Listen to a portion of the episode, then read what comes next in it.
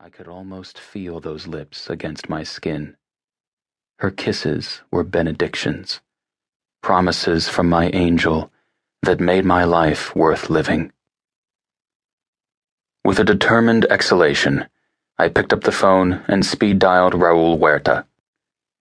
Despite the earliness of the hour, he answered swiftly and alertly. Mrs. Cross and Cary Taylor are heading to San Diego today, I said, my hand curling into a fist at the thought. I didn't have to say more. Got it. I want a recent photo of Anne Lucas and a detailed rundown of where she was last night on my desk by noon. At the latest, he affirmed. I hung up and stared at Eva's captivatingly beautiful face. I'd caught her in a happy, unguarded moment, a state of being I was determined to keep her in for the rest of her life. But last night she'd been distressed by a possible run in with a woman I'd once used. It had been a while since I'd crossed paths with Anne, but if she was responsible for aggravating my wife, she'd be seeing me again. Soon.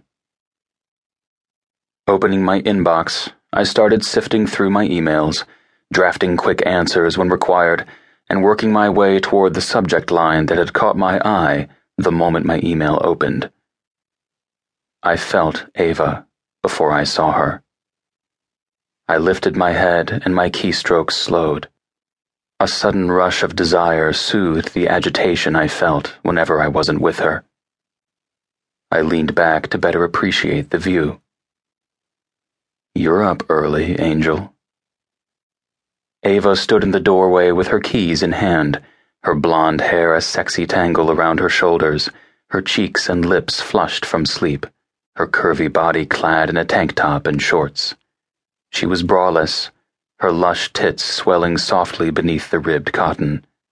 Petite and built to take a man to his knees, she often pointed out how different she was from the women I'd been photographed with before her. I woke up missing you, she replied, with the throaty voice that never failed to make me hard. How long have you been up? Not long. I pushed the keyboard drawer in to make room for her on my desk. She padded over on bare feet, effortlessly seducing me. The moment I first saw her, I'd known she would wreck me. The promise was there in her eyes and the way she moved. Everywhere she went, men stared at her, coveted her, just like I did. I caught her by the waist when she came close enough, choosing to pull her onto my lap instead. Bending my head, I caught her nipple in my mouth, drawing on her with long, deep sucks. I heard her gasp, felt her body jolt at the sensation, and smiled inwardly. I could do whatever I wanted to her. She'd given me that right. It was the greatest gift I had ever been given. Gideon. Her hands went to my hair, sifting through it. I felt infinitely better already. Lifting my head, I kissed her, tasting the cinnamon of her toothpaste and the underlying flavor that was uniquely her. Hmm. She touched my face, her gaze searching. Did you have another nightmare? I exhaled in a rush. She'd always been able to see right through me. I wasn't sure I would ever get used to it. I stroked the pad of my thumb over the damp cotton clinging to her nipple. I'd rather talk about the wet dreams you're inspiring right now. What was it about?